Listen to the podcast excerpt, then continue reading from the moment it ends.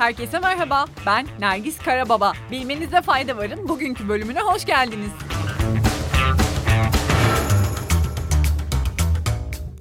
Herkesin bildiği üzere Rusya'nın Ukrayna'yı işgal etmesinin ardından küresel gıda fiyatları büyük bir sıçrayış yaşadı ve fiyatlardaki bu sıçrayışta Kagil ailesinin 3 üyesinin daha dünyanın en zengin 500 insanın listesine girmesini sağladı.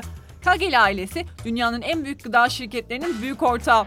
1865'te Kagel şirketini kuran William Wallace Kagel'in torunları olan kardeşler James Kagel, Austin Kagel ve Marion Lipman bu hafta Bloomberg milyarderler listesine girdi. Her birinin yaklaşık 5.4 milyar dolarlık serveti olduğu tahmin ediliyor ve bahsi geçen servetleri yalnızca bu yıl %20 oranında arttı. Bu arada William Wallace'ın diğer torunları Pauline Kennedy ve Gwendolyn Mayer zaten 8 milyar dolarlık servetleriyle Bloomberg milyarderler listesindeydi.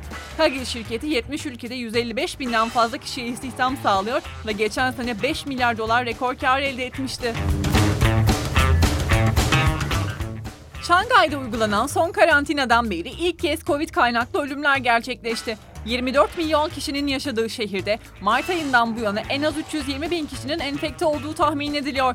Pazar günü için açıklanan resmi verilere göre biri 89, ikisi 91 yaşındaki 3 kişi Covid'den ötürü yaşamını yitirdi.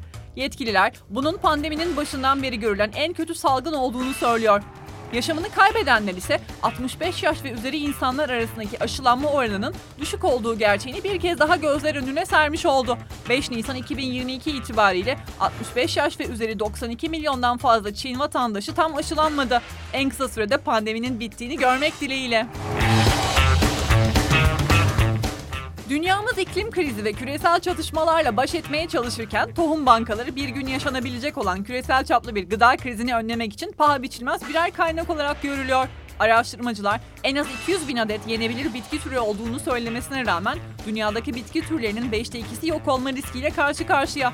İnsanlık da günlük kalori ihtiyacının yarısından fazlasını mısır darı, pirinç ve buğdaydan sağlıyor. Küresel Hasat Çeşitliliği Fonu Direktörü Stefan Schmidt, ilk bakışta tohumlar çok bir şeye benzemeyebilir ama içlerinde geleceğimizin gıda ve besin güvenliğinin temelleri yatıyor açıklamasında bulundu. Bugün itibariyle dünyanın farklı yerlerinde yaklaşık 1700 adet tohum bankası bulunmakta ve bunlar araştırma ve eğitimin yanı sıra doğal kültürün korunması için de hayati öneme sahip. Sırada sağlığımız ile ilgili şaşırtıcı bir haber var.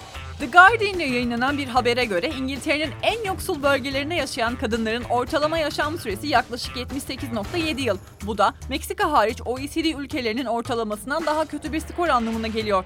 Yapılan analiz uzmanlar tarafından şok edici ve kabul edilemez olarak yorumlanırken Sağlık Vakfı'nın gerçekleştirdiği araştırmaya göre İngiltere'nin en refah içinde olan bölgelerinde yaşayan kadınların ortalama yaşam süresi ise 84 yıl. Yani arada 8 yıllık bir fark mevcut.